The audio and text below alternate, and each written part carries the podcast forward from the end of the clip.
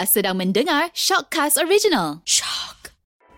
Cuba bayangkan, anda sekarang sedang berada di atas katil, di mana katil ini menjadi saksi perbualan tentang wanita-wanita terpilih yang melalui pelbagai fasa yang sukar dalam kehidupan mereka. Di atas katil ini jugalah kami akan ceritakan dengan penuh emosi segala gelak, tawa, senyuman serta tangisan yang melambangkan kekuatan wanita untuk menepuhi hari mendatang dan mengecap satu perkataan, iaitu bahagia. Segalanya hanya di podcast Sembang Atas Katil. Walaupun kan wanita ni dikatakan sebagai makhluk yang lemah, namun sebenarnya hakikatnya lah kan, wanita ni yang banyak menyimpan kekuatan yang sangat hebat di sebalik air mata mereka. Bagi mewakili wanita-wanita kat luar sana, podcast Sembang Atas Katil kali ini uh, adalah sebenarnya membawa saksi kebahagiaan sebenar anda.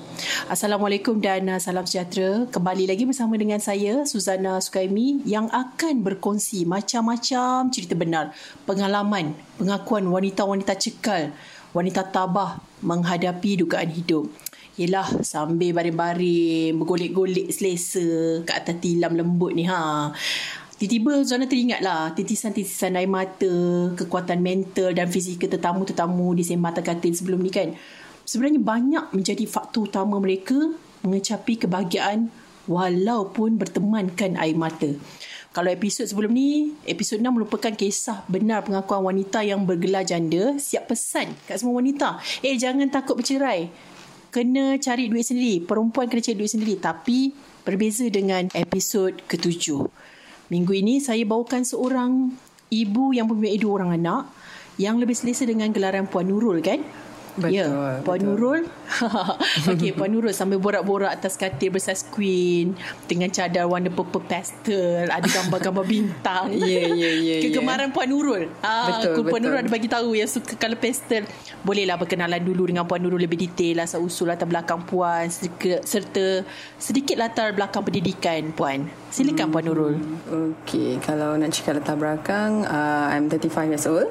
So with two kids, uh, saya currently uh, bekerja di salah sebuah financial institution lah. Basically saya bekerja di E I Berhad. Latar belakang pendidikan will be uh, saya graduate in uh, Human Resource and Administration lah. Okay, Alhamdulillah lah, masih, kita masih lagi ada punca pendapatan rezeki kan. Jadilah Puan Nurul, Alhamdulillah. Okay, uh, sebab pasal wanita kan, ramai sebenarnya wanita ni macam kita, kita nak, kita sebenarnya dalam Sembang Atas Katil ni kita nak ibarat macam kita ni nak mengetengahkan lagi lah sebenarnya semangat-semangat wanita kan. Mm-hmm. Tapi kalau uh, Puan Nurul pernah tak macam, Puan Nurul sendiri pun dah berkahwin kan? Yeah, so betul. Ada juga sebenarnya wanita, mm-hmm, dia fobia nak kahwin lagi. Yang mm-hmm macam mungkin yang pernah melalui fasa-fasa uh, gelap dalam kisah uh, uh, perkahwinan. Mm-hmm. Ada tragis. Mm-hmm. Dan ada juga lagi wanita yang fobia nak mengandung sebab mm. diorang punya proses mengandung busan itu kan macam seram, uh-uh, scary dan kan, macam-macam mm. betul, dan macam-macam kes fobia ni sebenarnya diklasifikasikan sebagai ketakutan yang berterusan dan melampau lah. Menurut Persatuan uh, Sekretari Amerika kan, fobia tu macam ketakutan yang berlebihan tu terhadap satu objek atau keadaan. Dalam kebanyakan kes, fobia ni dia melibatkan satu perasaan yang bahaya, takut. Jadi Puan Nurul sendiri dah mencecah umur tiga puluh empat tahun kan. Puan Nurul sendiri ni pernah alami tak kisah fobia yang macam orang lain pernah alami? Tak kisahlah fobia apa pun. Dan apa punca dia sebenarnya? Hmm, okay, kalau nak cakap pasal fobia eh, uh, okay, actually fobia ni just started lah around two years ago, uh, di mana uh, saya dengan family, uh, waktu tu uh, saya sedang pregnant eh, saya tengah pregnant lapan bulan, uh, anak kedua saya which is sekarang Raihana dah two years old. Okay, masa tu saya pregnant, uh, which is kita orang terlibat dalam satu kemalangan. Ah, okay, kemalangan tu di mana uh, to me it's quite tragis lah. Uh, kalau nak tanya personally, memang untuk kami memang benda tu tragis. Uh, sehingga kan uh, kita orang masuk hospital. Lepas tu uh, disebabkan tragis tu macam saya tengah mengandung masa tu. So biasalah kan. Jadi nak pergi mana masa tu?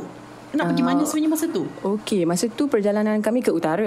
Uh, so niat kita balik kampung. Masa, actually uh, saya married with uh, orang utara. So kita nak balik utara lah. Masa tu utara ke Kedah eh. Lepas tu uh, tujuan nak balik tu actually uh, mak mak mertua saya, mak mertua saya not feeling well. Dia tak berapa sihat. So uh, memandangkan uh, duration saya pregnant tu, kita dah lama tak balik. So kita orang cadang-cadang nak buat surprise sebenarnya, nak balik tengok dia dalam keadaan tak sihat tu. uh, So nak balik untuk surprise lah. uh, Benda tu pun tak tak bincang and all that. uh, Pada mulanya, sampailah hari yang kita orang nak pergi tu, pada mula, sampai malam tu sendiri pun uh, memang perjanjian uh, husband saya seorang je yang akan pergi. Saya tak akan pergi sebab saya dah sarat. So kita orang akan duduk di rumah lah. Saya dengan the first one akan duduk di rumah. Husband saya saja yang akan pergi. Tapi unfortunately tak tahu, due to uh, tak pastilah, orang kata macam benda nak jadi. Pagi tu uh, husband saya tanya, "Ajak, uh, you nak ikut tak?" Rasa macam siap je lah, pergi je lah. Lepas tu I pun macam tak ada pun cakap tak nak ke, tak larat ke apa. Dan kita pun siap dan pergi. Padahal saya dah berjanji dengan mak saya, which is mak saya tak dekat Malaysia masa tu, mak saya dekat Jakarta. uh, Saya dah cakap dengan mak saya, "Oh mami, Nurul takkan pergi, uh, Zaid seorang je pergi." Mak saya pun pesan, "Jangan pergi, jangan pergi." Mak saya pesan. hmm, uh, Pesan dah dari ibu Nurul lah. Dia cakap, yeah. Dia pergi.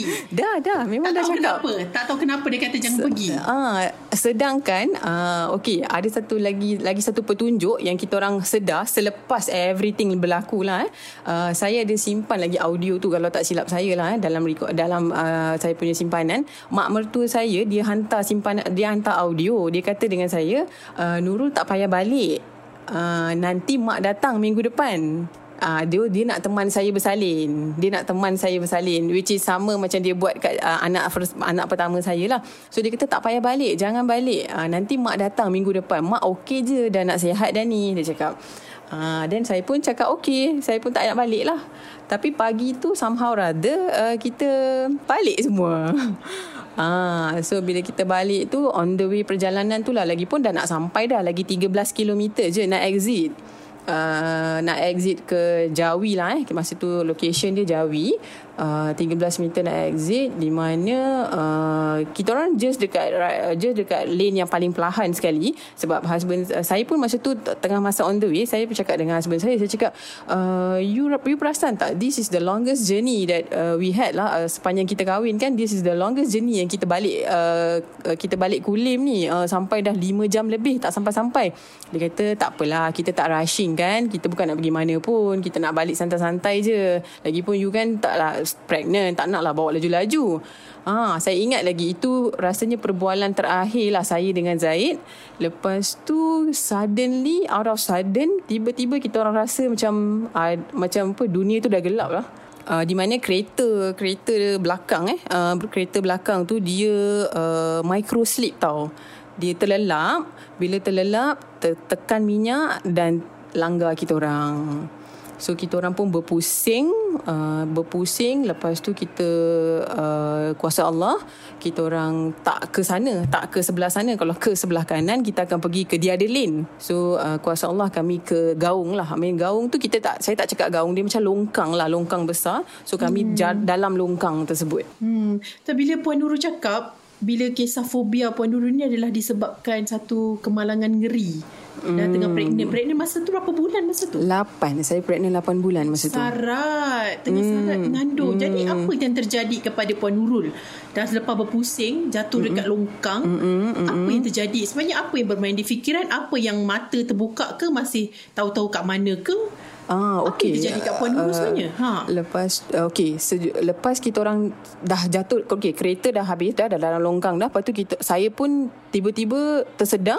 Uh, saya tengok husband saya, muka berlumuran dengan darah. Dia pandang belakang, dia panggil saya dengan kita cari anak saya sebenarnya, yang yang first tu. ha, So kita, kita tak hmm. jumpa dia tau dalam kereta. Rupanya dia dekat bawah seat, bawah seat uh, seat belakang tu. uh, Dia dekat hmm. bawah seat. Kebetulan saya tengah hempap dia. Saya tak perasan. uh, Kalau Puzana tak tahu, nak bayangkan eh, imagine saya dekat depan tau. Saya duduk dekat uh, hmm, sebelah yeah, driver. yeah, yeah. Uh, Masa uh-huh. saya sedar tu, saya saya dekat belakang, belakang. Seat, seat belakang tapi dekat bawah hmm. seat. Ha, dekat bawah belakang seat driver oh, lah. Macam saya tercampak lah orang kata kan. Dalam keadaan ha. sarat tu. Dalam keadaan yeah, sarat tu dengan yeah, perut yeah. terselit yeah. kat belakang. Ah, uh, uh, nak jadi cerita, masa all, along the way, along the journey, saya pakai seat belt. Tapi bila sampai hmm. kat halfway, saya dah tak larat nak pakai seat belt. Saya buka seat belt tu ya. Saya buka. Hmm. Uh, lepas tu saya cakap dengan husband saya, boleh tak saya buka seat belt ni? Sebab saya dah tak larat dah. Macam cekang lah perut ni. Dia, saya cakap betul. Dia kata, okay hmm. apa kata you apa kata you buka seat belt tapi you, belak, you, you sandar lah. You menyandar. You janganlah straight. Saya menyandar. Okey, disebabkan saya menyandar itulah saya rasalah saya terkebelakang lah. Saya dapat catch hmm. Zidan bawah saya masa tu. Kalau tidak saya rasa hmm. dia mungkin dah tercampak keluar ke, saya tak tahulah kan. Tapi oh, uh, uh, Zidan bawah saya dan kita pun tercelik mata. Saya tengok husband saya dah berlumuran dengan darah. Pertama sekali saya ingat, saya tanya dia, sayang, siapa you langgar orang ke? Ha, saya tak tanya apa hmm. yang jadi. Saya tanya, you langgar orang ke? Ha. Yalah, yalah. Ha, lepas tu dia kata, dia menangis. Dia cakap, tak, tak. Saya, I tak langgar orang. Dia yang langgar kita. Saya cakap, betul ke? Dia kata, betul. Dia yang langgar hmm. kita. Lepas tu kami dah rasa macam bau, bau uh, apa? Macam bau hangit eh. Uh, saya tak pasti. Uh, elektrik kot. Macam bau hangit tu. Lepas tu dia kata, uh, dia tendang pintu. So dia bawa saya dengan anak saya keluar lah. Tapi saya agak susah sikit nak keluar lah. Masa tu kan berat kan. Yeah. Dengan perut, dengan perut, dengan perut, uh-uh. hmm, dengan perut semua. So bayangkanlah tudung saya pun tercampak, aksesori saya, rantai apa semua, semua tercampak. Dan kita orang pun hmm. manage to get out from the car. Uh, dan lepas tu kita nampaklah uh, ramai yang dah dekat tepi tu, ramai orang trailer-trailer, abang-abang trailer semua dah start nak tolong kita orang semualah. Tapi dia orang pun tiba-tiba ternampak saya, dia orang cakap, "Eh, uh, isteri dia mengandung lah, uh, kesiannya." Dia cakap macam tu. Hmm. uh, lepas tu kita orang Yelah. pun duduk tepilah. So uh, tak sampai beberapa minit ambulans pun sampai. Ambulans sampai dan kita orang terus kena dibawa ke hospital kerajaan yang berdekatan lah. Saya tak berapa ingat nama hospital tu, tapi it is a small hospital dekat uh, just dekat town sana lah. Hmm. Mm. Tapi keadaan Puan Nurul dalam keadaan sarat tu, bila dah bawa mm. pergi hospital, mm-hmm. macam mana check up semua segalanya, keadaan Puan mm. Nurul semua, apa-apa kondisi Puan Nurul masa tu dengan kandungan mm. sekali? Um, okay, actually masa tu saya tak berapa risau tentang diri saya. Eh. Masa yang kena tu saya tak berapa risau tentang diri saya. Saya punya concern dekat anak yang first. Sebab saya takut dia kecil. So kita tak tahu mana patah riuk ke apa kan. So saya keep tanya dia, uh, Zidan, uh, ada sakit kat mana-mana tak? Your leg is pain or not? Tangan pain ke tak pain ke? Kita takut kepala dia ada concussion ke apa-apa kan. So saya um, and paling worry, saya worry juga dekat husband lah. Sebab saya tengok dia berlumuran dengan darah and all that kan. Hmm. So saya dah uh, macam masa tu dah memang mental saya betul-betul betul macam saya tak fikir saya dah saya lupa sebenarnya saya pregnant. Lepas tu dia orang yang concern hmm. dekat saya, ni macam mana, okey tak, perut semua okey tak? So bila dia bawa masuk hospital, uh, unfortunately hospital tu tak ada gynae. Hospital kecil kan, hmm. hospital dekat kampung hmm. tu dia tak ada dia tak ada hmm. O N G. So bila tak ada O N G, uh, husband saya dia orang dah bawa masuk. So saya pun kena tunggu dekat luar dengan anak. Bayangkan saya pun macam tu dukung anak lagi kan, dengan tak larat pun dia orang hmm. pun adalah tolong. So dia orang saya pun decide call saya punya boss and all that. So we decide to discharge from the government hospital dan kita, kita uh, company saya lah, company saya banyak tolong saya masa tu. So dia orang arrangekan uh, guarantee letter saya di, di di issue di bagan specialist and all that lah. So straight away hmm. kita pergi ke bagan specialist dan saya di treat oleh O N G. uh, Saya dengan husband masuk ward sama-sama lah. Kita masuk ward sama. hmm. uh, Anak saya diorang treat as a outpatient malam tu. Diorang buat x-ray on the spot. uh, Dapati ada tisu sikit koyak lah. Ada tisu sikit hmm. je, minor one lah dekat belakang dia. Tapi yang tu uh, not required him to be admitted. Uh, and saya dengan husband memang kena admit lah. Saya memang kena kena be, to be treat dari, dari apa hmm. O N G memang kena scan saya. Saya pun puzzle, anak baby ni gerak ke tak gerak. Kita dah macam orang kata apa, macam dah tak Yalah, tak dah otak macam, dah tak jalan dah kan orang kata. Ada putus so, harapan juga kadang-kadang lah, macam yang itulah, tak, saya, tak boleh nak berfikir lah. uh, Yelah, kita masa tu uh, think of the worst kan. Kita fikir paling worst mm-hmm. sekali lah. Kita rasa macam baby mm-hmm. meninggal ke, uh, macam mana ni kalau baby tak gerak. uh, Contohnya kalau okey hidup tapi uh, cacat ke, uh, cont- mm-hmm. benda-benda yeah. macam tu bermain di fikiran saya lah malam tu. mm-hmm. Sampailah saya di treat. uh, Esoknya doktor O N G datang, dia scan. Dia kata so far saya, dia tak nampak apa-apalah sebab dua puluh empat jam kan. Dia kata tapi dia nak three days of monitoring lah. Dia nak monitor saya tiga hari. hmm. uh, So sebab itulah kita kena I, I kena be at the hospital almost four days. uh, Lepas tu uh, hari demi hari uh, nampak macam dia kata dia tak nampak apa-apa. Dia kata everything was fine, okay, tak ada masalah. Cuma saya punya badan-badan semua lebam. Actually tangan saya lebam, hmm. kaki saya lebam, pinggang, semua lebam sebab saya tercampak kan kesan-kesan tu. So hari pertama tu kita tak rasa sangat sakit. Bila hari kedua, ketiga, keempat tu ah baru kita rasa semua tempat sakit. Hmm. Okey, itulah dugaan, memang dugaan demi dugaan tu tengah bersarap mengandung. Okey. Hmm, kalau macam Puan Nurul kan, Puan Nurul nak relatekan dengan kisah fobia kan. Apa mm. yang sebenarnya Puan membuatkan Puan Nurul fobia sampai sekarang ni? Sebenarnya okay. ber- kalau nak merujuk kepada kes kemalangan mm, tu lah. Ha. Faham, faham. Okey. Kalau Uh, nak merujukkan apa kaitan fobia dengan aksiden. Okey, masa saya aksiden, kereta kami total loss eh. So kita dah tak dapat dah kereta tu. So uh, bila kereta total loss, dan uh, memang kita pun uh, we have our second car, but uh, untuk family car, uh, dipendekkan cerita, kita beli kereta baru lah. After all the claiming purpose apa semua dah settle, kita pun dah buat insurance claiming apa semua. Kita pun uh, dan saya pun saman jugalah uh, the other party. uh, Lepas tu kita dah beli kereta baru. Okey, this is the point where sampailah hari ini, to be frank, saya masih lagi tak drive kereta. Kereta baru yang kami beli tu. Uh, sebab uh, lepas aksiden, saya ada fobia sikit untuk drive kereta dalam sebulan dua lah.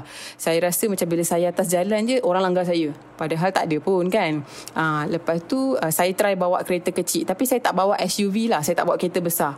Ah, so saya takut. Saya tak tahu sampai hari ni kalau cakap nak balik kampung, saya akan terus uh, rasa macam alamak, boleh tak kita balik naik flight atau train, ah, contoh macam tu. So kalau husband saya cakap nak balik kampung pun, saya akan cakap either you naik train atau you naik flight. I rasa saya tak bagi naik kereta lah. Sebab uh, saya pun tak, tak, jarang ikut lah kalau tanpa tujuan-tujuan penting kan. Sebab sekarang pun saya punya mother-in-law pun dah meninggal.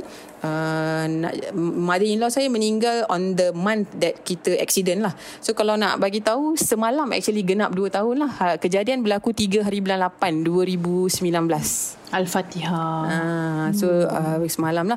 So uh, uh, uh, So eh, Ogos Ogos Ogos ah. So sorry, bila kita dah dapat kereta baru, so sampailah hari ni, daripada the moment saya dapat kereta sampai hari ni, saya masih belum drive lagi. Dan saya pun berapa tak, lama tak berapa lama tu yang tak drive ni, yang kereta kereta tu lah berapa lama? hmm, kalau dua ribu sembilan belas eh, almost two years lah. Oh iya. hmm, dah dua dah dua kali tukar rotek dah kereta. Yelah, baru tu. ha, so saya pun tak pernah pun minta husband saya cakap, eh saya nak try lah, saya nak drive lah. Saya pun tak pernah minta Puan Suzana. So saya rasa macam hmm, saya rasa macam tak lah. Saya rasa bila saya tengok kereta tu, uh, saya tak berapa happy. uh, In other heart, saya happy ada kereta baru and all that lah. Kita upgrade apa semua, kereta makin besar and all that.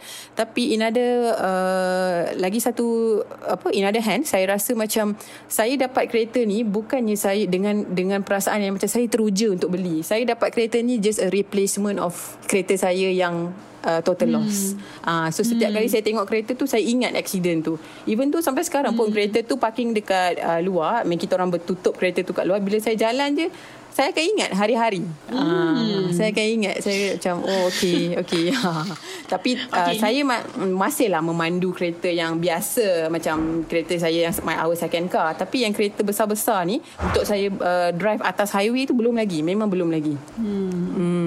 Okey lah, ni sajalah nak tanyakan bagi Puan Nurul. Uh-huh. Kiranya Puan Nurul ni macam wanita tabah yang macam lalui dugaan hidup macam ni. Mm-hmm. Lagi diuji ketika yeah. syarat mengandung. Mm-hmm. Lepas tu nak tanya pasal fobia ni. Kalau secara umumnya kan, bila mm-hmm. kita cerita pasal uh, beberapa kajian yang orang cakap lah, yang mm-hmm. di Amerika ke di mana-mana, kajian yang menyatakan sebenarnya uh, bila orang yang ada fobia ni sebenarnya dia ada relate sikit dengan masalah gangguan mental dan masalah mm-hmm. gangguan emosi yang memang memang susah nak kawal. Mm-hmm. Puan Nurul sebenarnya nafikan ke atau tak nafikan yang sebenarnya memang ada sedikit gangguan dari segi fikiran dan juga emosi tu? So sebab tu tak boleh macam nak, tak boleh lagi. Saya, saya percaya yang sebenarnya Puan Nurul je lah yang boleh jawab soalan ni. Sebab Puan Nurul lalui aha, macam aha. Uh, macam pengalaman pahit kan. uh, betul, Boleh bagi betul. Boleh ada relate uh, tak sebenarnya? uh, Betul. Actually uh, lepas kejadian tu, Saya dah Saya rasa macam saya ada anxiety disorder tau. So anxiety hmm. which is saya akan berdebar-debar. Saya akan berdebar hmm. kadang-kadang tanpa sebab pun kita berdebar. hmm. ah, So saya rasa macam benda tu relate lah, anxiety tu kan. Anxiety dengan fobia, hmm. anxiety. So kita kena kawal lah emosi kita. Sebenarnya benda ni kalau kita biarkan dia, dia akan jadi diagnose tau. Benda ni kita akan jadi penyakit hmm. kronik nanti kalau kita tak hmm. kita tak kawal dia kan.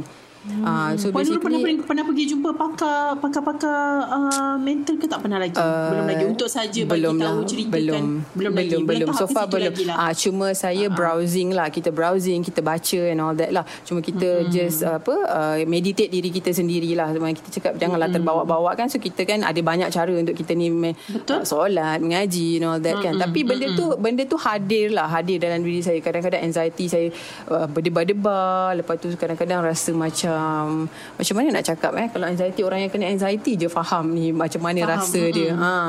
So dia, tapi kalau betul kalau tengok uh, macam signboard utara, uh, kalau tengok jalan highway, ah uh, saya akan berdebar-debar-debar-debar hmm. uh, itu fobia okay, lah. Hmm. Okey, cerita pasal fobia ni sebenarnya memang tak semua orang lalui. Tapi hmm. kalau orang yang lalui saja yang faham. Cuma kalau dari sudut kebahagiaan Puan Nurul sendirilah kan, hmm. macam Puan Nurul lalui fasa-fasa yang macam orang lain lain pun tak lalui. Mm-hmm. Macam tiba-tiba naik kereta nak balik kampung, dia tiba kemalangan dan kecelakaan mm-hmm. jalan raya. Mm-hmm. Saya Betul. just nak rasa macam Puan Nurul cubalah, macam cuba bayangkanlah eh. Ada kata macam pada hari kejadian tersebut kan, mm-hmm. macam Puan Nurul imagine. Mm-hmm. Tiba-tibalah katanya dah sampai ajal. Okay. Allah subhanahu wa taala tarik segala nikmat kasih sayang kan antara mm-hmm. orang yang kita sayang. Betul, Puan Nurul okay. pula mm-hmm. mengandung mm-hmm. mengandung masa mm-hmm. tu mm-hmm. sarat kot. Mm-hmm. Sebab menga- kemalangan ni bukannya bukannya benda-benda yang macam kita boleh jangka, kita tak boleh jangka. Betul betul. Saya saya saya kalau boleh nak Puan Nurul kongsikan uh, andai kata mm-hmm. uh, hari tersebut tu merupakan sebenarnya hari terakhir Puan Nurul, uh, hari terakhir berjumpa dengan suami, hari terakhir berjumpa dengan anak dan mm-hmm. tinggal Puan Nurul seorang-seorang. So mm-hmm. apa agaknya sebenarnya kata-kata Puan Nurul kepada, yalah, mungkin kepada daddy, kepada mm. Abang Zidan kan, kita tak tahu mm. kan benda tu. Mungkin kalau benda tu kalau kita teringat balik macam eh, kalau lah aku prepare benda ni, apa benda yang aku tak tahu, dah lah aku tak prepare benda tu. So mm-hmm. apa yang Puan Nurul akan, kita tak tahu okay. kan benda tu. So, betul betul uh-uh. betul. So basically memanglah kan uh, kita firstly kita kena ras, kita kena apa ada ada uh, thought yang uh, ajal, maut, rezeki semua kat tangan Allah kan. So kalau itulah takdir dia uh, on that particular day memang Allah tarik husband saya dengan uh, Zidan, uh, I think it will be the worst day ever lah. Uh, first of all memang itu je lah yang saya cakap, uh, I mean dia orang dah tinggalkan saya.